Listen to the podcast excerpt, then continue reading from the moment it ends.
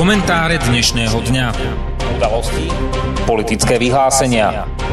To všetko a ešte viac v komentároch Slobodného vysielača.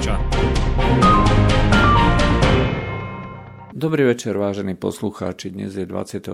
septembra 2018 je štvrtok a to je čas na pravidelný večerný komentár Slobodného vysielača. Dnes vás od mikrofónu bude sprevádzať eh, Juraj Poláček. Eh, myslím, že eh, asi nikto nepoprie, že tými najväčšími zloduchmi dnešnej doby nie sú ani tak ľudia ako rôzne veci, ktoré sa dejú na našej planete, pretože ak dojde k nejakej vojne, tak následkom vojny môže zahynúť niekoľko 100 tisíc alebo miliónov ľudí, ako pozorujeme treba z niekde v Sýrii alebo v Severnej Afrike alebo na Blízkom východe. Ak však dôjde k nejakej globálnej katastrofe typu ja neviem, náhle zvýšenie nejaké teploty o niekoľko stupňov a celé pásy Zemegule sa stanú neobyvateľnými, tak by následkom toho mohli umrieť stovky miliónov ľudí. E, toto je proste rozmer, ktorý si málo kto e, uvedomuje a e, aj z toho, z toho dôvodu sa tie rôzne medzinárodné organizácie tak úplnivo snažia, aby si štáty uvedomili svoju zodpovednosť pri ovplyvňovaní tých rôznych dejov typu globálne oteplovanie alebo znečisťovanie životného prostredia a podobne. V skutočnosti ale ten rozmer toho, čo spôsobuje človek alebo čo, na čo človek má dosah, je ďaleko menší, ako si e, mnohí z nás predstavujú. My považujeme človeka za tú entitu, e, voči ktorej všetko vzťahujeme. Aj to znamená, vzťahujeme jednak e, tie všetky zmeny ku dobe ľudského života. Sme náchylní vidieť veci, ktoré sa okolo nás ako osoby dejú, ako celoplanetárne a to znamená, keď máte, dajme tomu, príliš dlho horúce počasie, tak e, ste náchylní stiahovať to k celej planete a podobne. E, keď máte zase príliš studené počasie, e, tak znova si myslíte, že toto môže, mať, toto môže byť vplyv nejakých globálnych zmien. Nie je to celkom tak pravda. Jednoducho si treba uvedomiť, že uh, aký, aká veľkosť je uh, na celej, aká veľkosť je celej planety a uh, aké množstva plynov sú v ovzduší, aké množstva povedzme nejakých znečisťovacích látok sa dostávajú, keď vám niekto povie, že do, ovzduší, do ovzdušia sa dostávajú milióny tón, tak si poviete, že to je hrozné ale e, v skutočnosti e, sa to jednoducho stratí.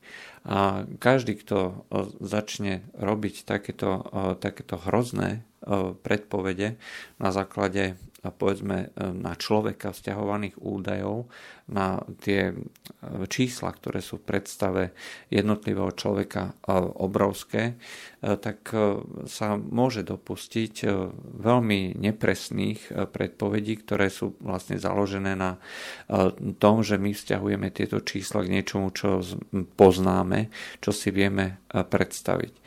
Napríklad to globálne oteplovanie, ktoré je dneska e, často považované za tú e, primárnu hrozbu e, a musíme robiť opatrenia, musíme sa na to pripraviť a musíme vlastne vytvárať nové nejaké mechanizmy, zabraňovať úniku CO2 a podobným ako toho, toho plynu, ktorý nám môže spôsobiť nejaké veľmi zlé veci úplne ignoruje to, že e, v celej tej dlhodobej e, histórii planéty, ktorá teda nie je vzťahovaná na človeka, ale v, v rámci tých geologických dôb, v rámci tých tisícov alebo desatisícov rokov, v podstate vo veľmi pravidelných intervaloch prebieha, prebiehajú deje, ktoré sú od človeka úplne nezávislé a nemajú vôbec žiaden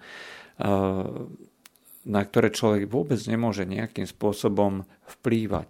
A každý jeden z týchto dejov sa má potenciál nielenže významne ovplyvniť tú ľudskú civilizáciu alebo život vôbec, ale, ale teda, že môže ovplyvniť život na planete v ďaleko väčšej miere, ako to môže dokázať človek aj s maximálnym úsilím pri snahe ovplyvniť akože tie globálne deje.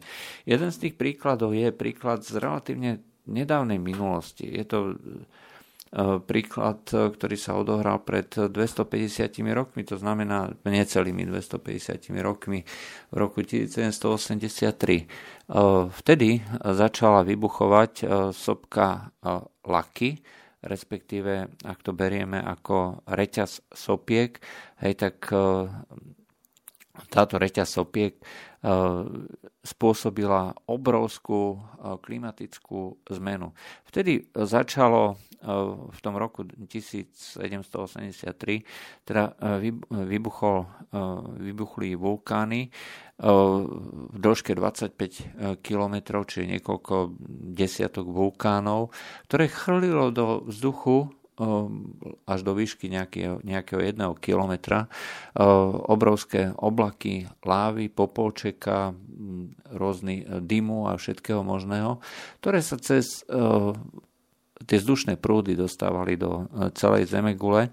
A ako to vtedy opisoval e, protestantský pastor, pastor e, Jon Steingrimson, ktorý podrobne zaznamenával všetko to, čo tam prišlo, tak v tom období, alebo to vzniklo v začiatkom leta, v júni 1783, 8. júna, začali prvé erupcie, tak e, islám sa zahalil do, do úplne čiernej hmly, do úplne e, do tmy. E, leto v tom období vlastne ani neprišlo, pretože slnko sa stratilo na Islande. Vtedy tam zahynula petina celej populácie Islandu.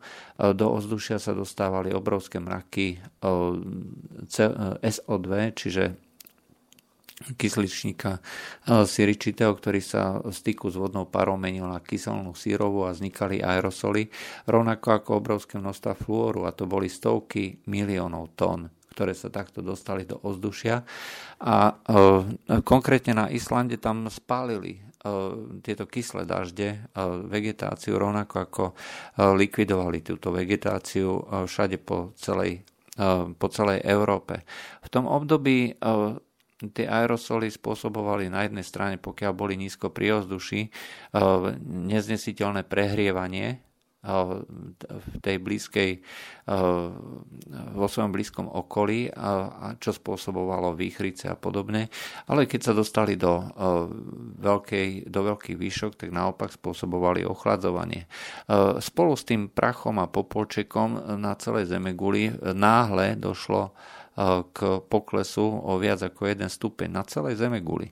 A vtedy začali sa diať zmeny, ktoré boli v rámci toho, ako zaznamenávame tie jednotlivé klimatické deje za posledné stovky rokov, tak treba v Amerike sa v Mexickom zálive, čo je teda už hodne ďaleko, na juhu zamrzali vodné plochy, boli tam ľadové kryhy a po celej zeme guli bola obrovská neuroda a vo Veľkej Británii zahynulo 40 tisíc ľudí.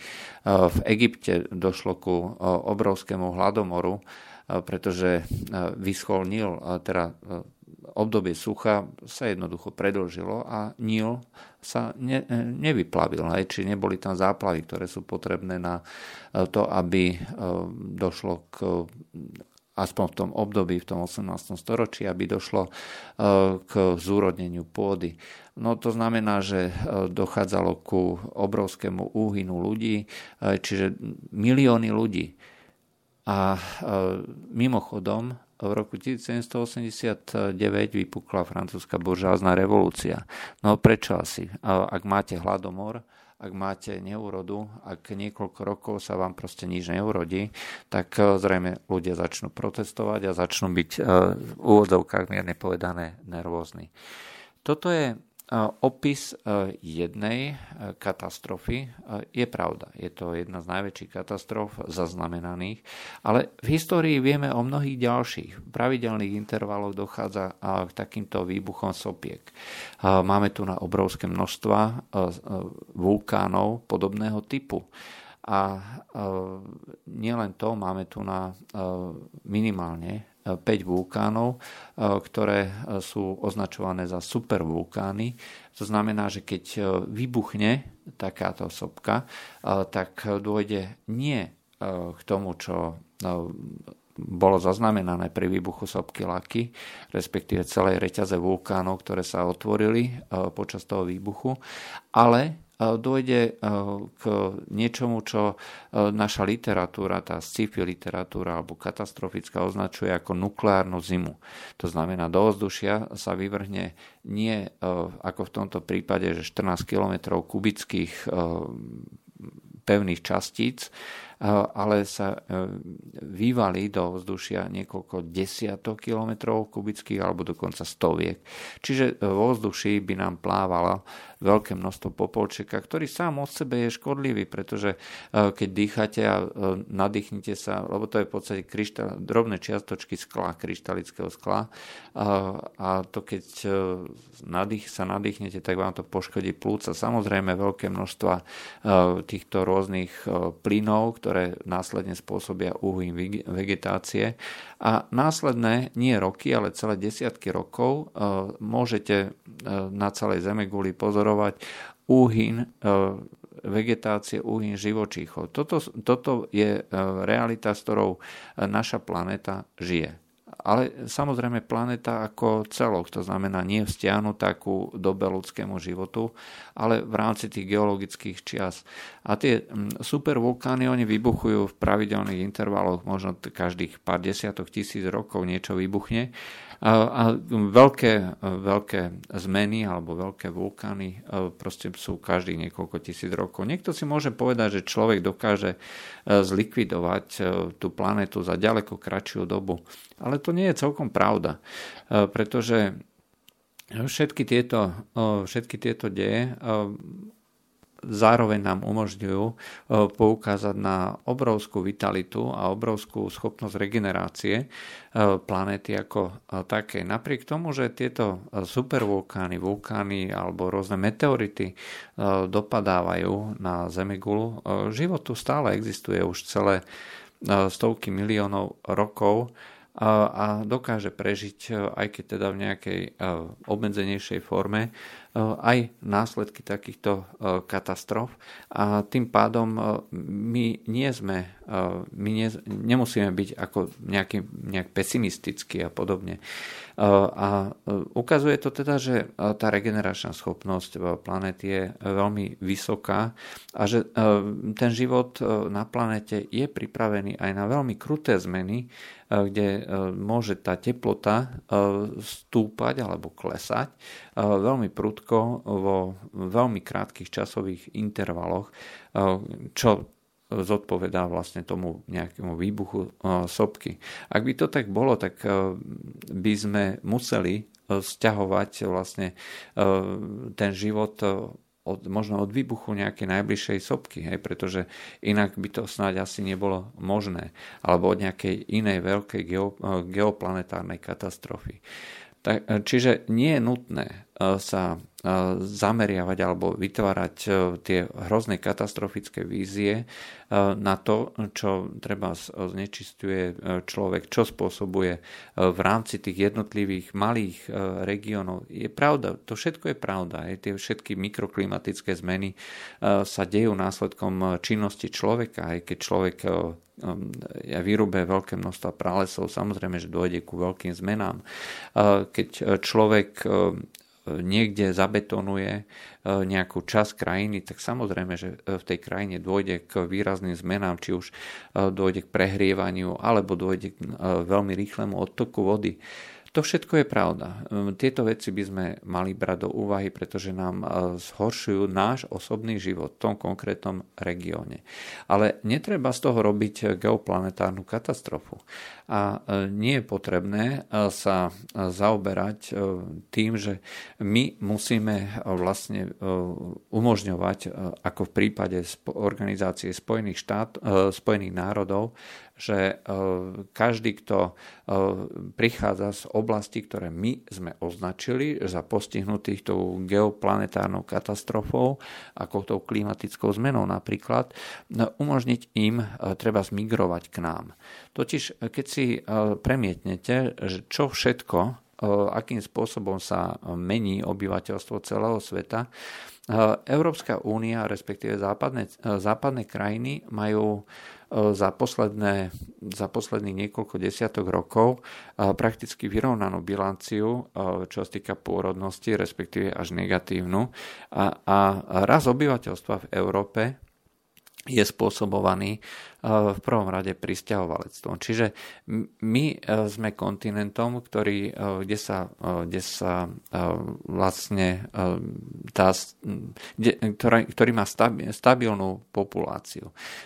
A znova, my to vzťahujeme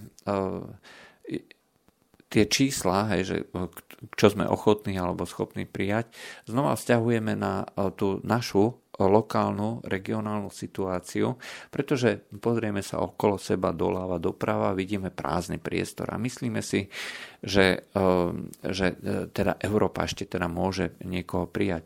Ale eh, to, čo na, to, na čo sa zabúda, je pozrieť sa na históriu, pozrieť sa na demografiu, pozrieť sa na to, akým spôsobom sa vyvíja obyvateľstvo a premietnúť to znova do tých nejakých globálnych čísel.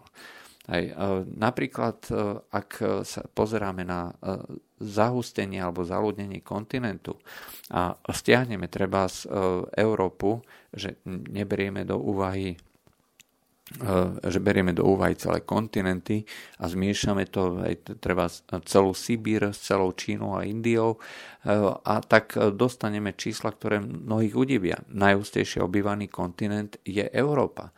A my máme teda prijať do kontinentu, ktorý je už dnes najústejšie obývaný, napriek tomu, že niekto môže povedať, že ešte máme veľa priestoru, tak e, máme prijať e, ľudí z Afriky alebo z Ázie, e, z Blízkeho východu alebo Stredného východu.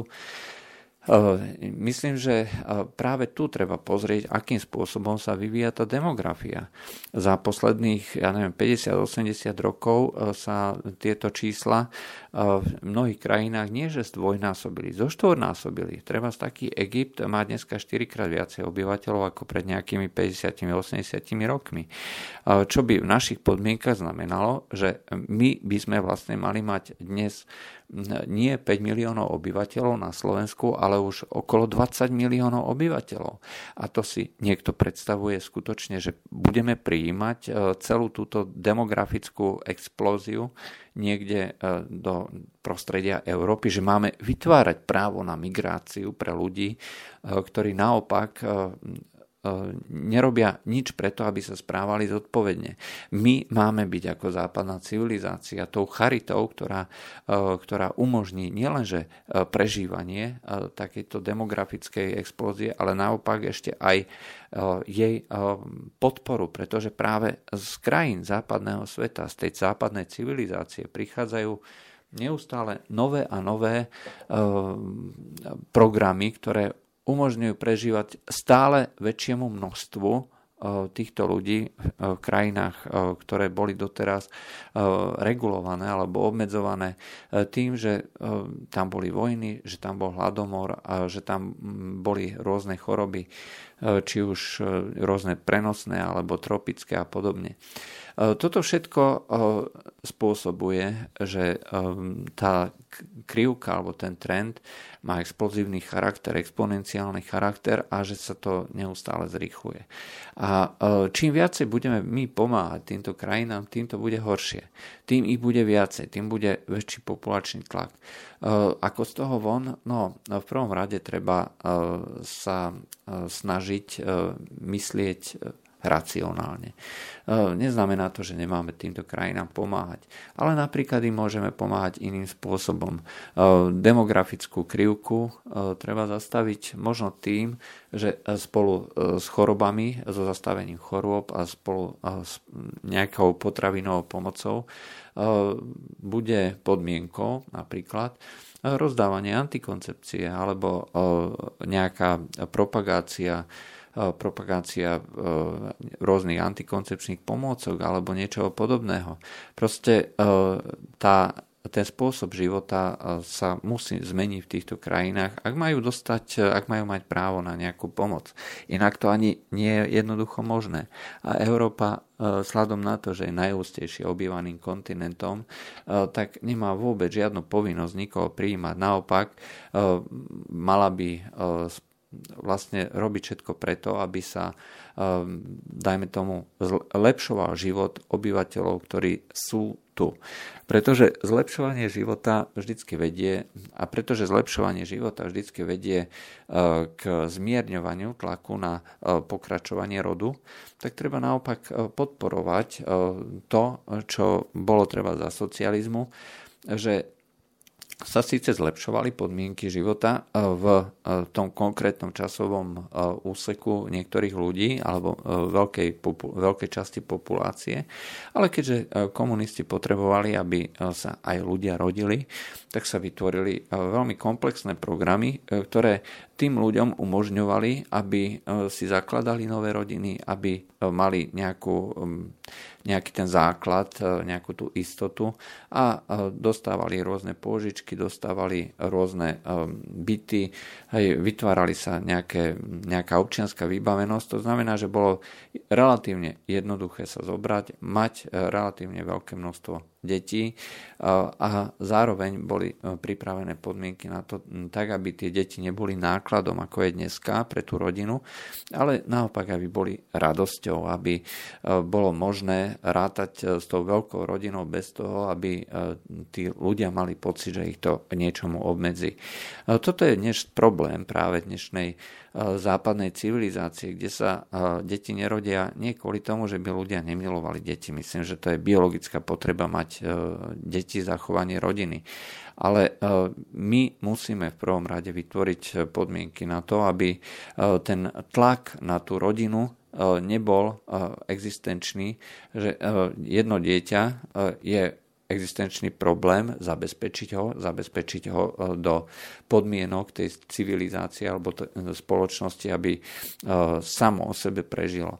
A e, to všetko potom musí viesť tomu, že e, to dieťa e, bude možné uživiť e, aj bez toho, aby sa rodina musela zdať všetkého možného.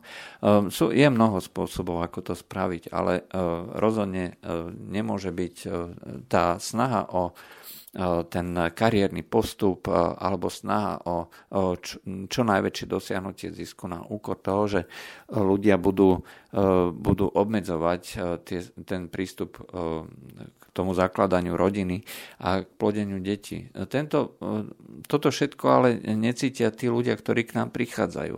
A to bude mať samozrejme obrovské demografické zmeny aj v tej celej populácii. Ak tu prichádza nejaká veľká časť dajme tomu, migrantov, ktorí ktorých my teda považujeme na základe tých kvázi globálnych zmien, že majú povinnosť, že ich máme povinnosť prijať, že oni majú právo k nám predsa prísť, pretože existuje nejaká hrozná globálna zmena, no, tak uh, treba povedať, že práve táto časť populácie uh, sa bude správať racionálne z hľadiska prežitia, uh, z hľadiska biologického prežitia.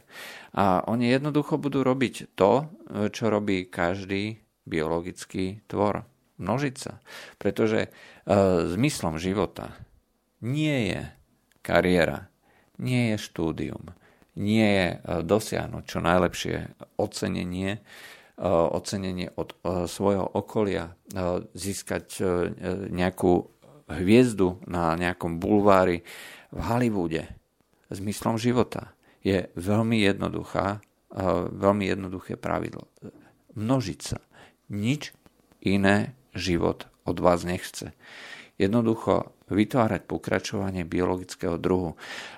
To robí každá živá bunka, dokonca aj bunky, ktoré nie sú ako označované za živé ako rôzne vírusy a podobne, ale každá baktéria, každý jednobunkový alebo mnohobunkový živočích od začiatku ako sa začnú tie bunky deliť, tak majú tendenciu šíriť sa, odozdávať genetickú informáciu ďalej. To je zmysel života môže to niekomu prípad, pre niekoho to môže byť skutočne primitívne, stupidné, že takto predsa nemôže rozumný človek uvažovať. Ale pokiaľ sme biologickým tvorom, biologickými tvormi, vždycky budeme mať v sebe túto tendenciu. My nežijeme do nekonečna ako, ako jedinci. To znamená, pre nás tou základnou stratégiou nemôže byť prežitie jedinca. Prežitie jedinca je dôležité len z hľadiska toho, aby bol schopný odozdať tú svoju genetickú informáciu ďalej do ďalšej generácie. To je zmysel biologického druhu. A na tomto musí byť založená aj tá e, civilizácia. E, pokiaľ e, my sme takto postavení a zložení, tak bohužiaľ, tak budeme musieť robiť aj veci, ktoré vyplývajú z tej biológie. No a pokiaľ to, si to nie sme ochotní e, priznať, pokiaľ sa budeme zahrabávať e, v tých, povedzme, nezmysloch e, o tom, že sme povinní robiť nejaké veci z toho ideologického hľadiska, tak v konečnom dôsledku je to rovnako zničujúci proces ako proces, ktorý bol, sa odohral pred tými 250 rokmi e, na Islande. Nakoniec tú civilizáciu zákonite zničí. Život nezničí. Život má uh, veľmi uh, dramatické, uh, dramatické spôsoby, ako riešiť problémy s nejakými druhmi, ktoré sa nevedeli prispôsobiť nejakým tým zmenám. Život nakoniec urobí to, že civilizáciu, ktorá nie je ochotná sa pozrieť pravde do očí, že dôležité nie je to, aby sme tu nám mali nejakú gender ideológiu alebo nejaké podobné hlúposti, ale dôležité je práve zabezpečiť to pokračovanie rodu, tak takáto civilizácia veľmi rýchlo skončí. Samozrejme, treba to brať vždycky z toho, z toho historického až geologizujúceho hľadiska. Tie zmeny nenastanú v priebehu mesiaca ani roka, ale nastanú v priebehu možno už jednej generácie. Z hľadiska Zemegule sú to časové úseky, ktoré sú samozrejme myhnutie oka. Neznamená to prakticky nič. Ale Zemegula si to jednoducho vyrieši takýmto veľmi jednoduchým spôsobom. Tento neprispôsobivý, nekompatibilný druh, alebo teda časť toho biologického druhu, jednoducho zanikne a urobi priestor niečomu alebo niekomu, čo je schopné ten svoj genetický potenciál, či už civilizačný, alebo priamo ten genetický, alebo v podstate aj kultúra má nejaké také základné prvky, ktoré sa odozdávajú ďalej, tak takýmto spôsobom, pokiaľ sa bude nejaká civilizácia správať, tak jednoducho prežije. Prežijú tí ľudia, ktorí sa nezaujímajú o tie nejaké vyššie ciele, ale zaujímajú sa o to, aby jednoducho prežili. Aby mali dieťa s nejakou ženou a nemusia sa ani o neho starať. E, pre neho, pokiaľ bude dôležité, aby urobil, aby mal 20 detí, hej, tak e, urobí pre prežitie svojho, e, svojej kultúry a populácie viacej ako e, ten človek, ktorý síce napíše 20 kníh, veľmi múdrych, veľmi inteligentných, ale nebude mať ani jedného a možno jedného potomka, ktorý naviac ešte bude zdegenerovaný rôznymi prihlúplými ideológiami, ktoré sa v, čase, v poslednom čase šíria. Čiže my si musíme v prvom rade ako zvážiť perspektívu a, kde sme, čo spôsobujeme, akým spôsobom, aký, a, aké, aký dosah bude mať naše konanie. Tým pádom by sme mali odmietnúť eh, všetky tie rôzne uh, hlúposti, uh, tie rôzne globálne pakty a podobne a snažiť sa robiť život znesiteľný pre ľudí, ktorí žijú tu v našej krajine. Nemali by sme sa snažiť o to byť tzv. zodpovednými za celú planetu, pretože to ani nie je za prvé možné. Naše konanie má relatívne malý dopad. Tá, tá, tá Zemegula si poradí či už s nami alebo, alebo bez nás. V skutočnosti aj to globálne oteplovanie môže byť kedykoľvek v priebehu pár rokov zlikvidované hociakou sopkou, meteoritom alebo čímkoľvek iným. A možno ešte, že o pár rokov budú ľudia blahoželať každému, kto spálil nejaký kubík dreva alebo kubík uhlia naviac a zvýšil tú teplotu, aj pretože e, sa bude e, triasť od nejakej obrovskej e, zimy po výbuchu sopky. Takže ak sa niekto ako náš prezident Kiska veľmi ako obdivoval prejav generálneho tajomníka OSN, ktorý hovoril o tom, že prichádzajú tu na obrovské globálne zmeny, na ktoré sa musíme pripraviť. V skutočnosti len prejavuje svoj, svoju neznalosť, svoju neschopnosť pozrieť sa na veci z trocha iného hľadiska. Z hľadiska, ktorý by mal zabezpečovať, hľadisko, ktoré by malo zabezpečovať v prvom rade to, čo ho volili prečo ho volili. Ľudia ho nevolili preto, aby zabezpečoval ochranu celej Zemegule pred nejakou klimatickou zmenou, ale preto, aby sa postaral o to, že nám sa tu bude žiť nejako lepšie. Môže to vyzerať veľmi egoisticky, veľmi cynicky, ale toto by vždy malo byť cieľom toho biologického druhu alebo e, každej krajiny a každého národa. Ak chceme prežiť, musíme zabezpečiť, aby sa nám žilo lepšie.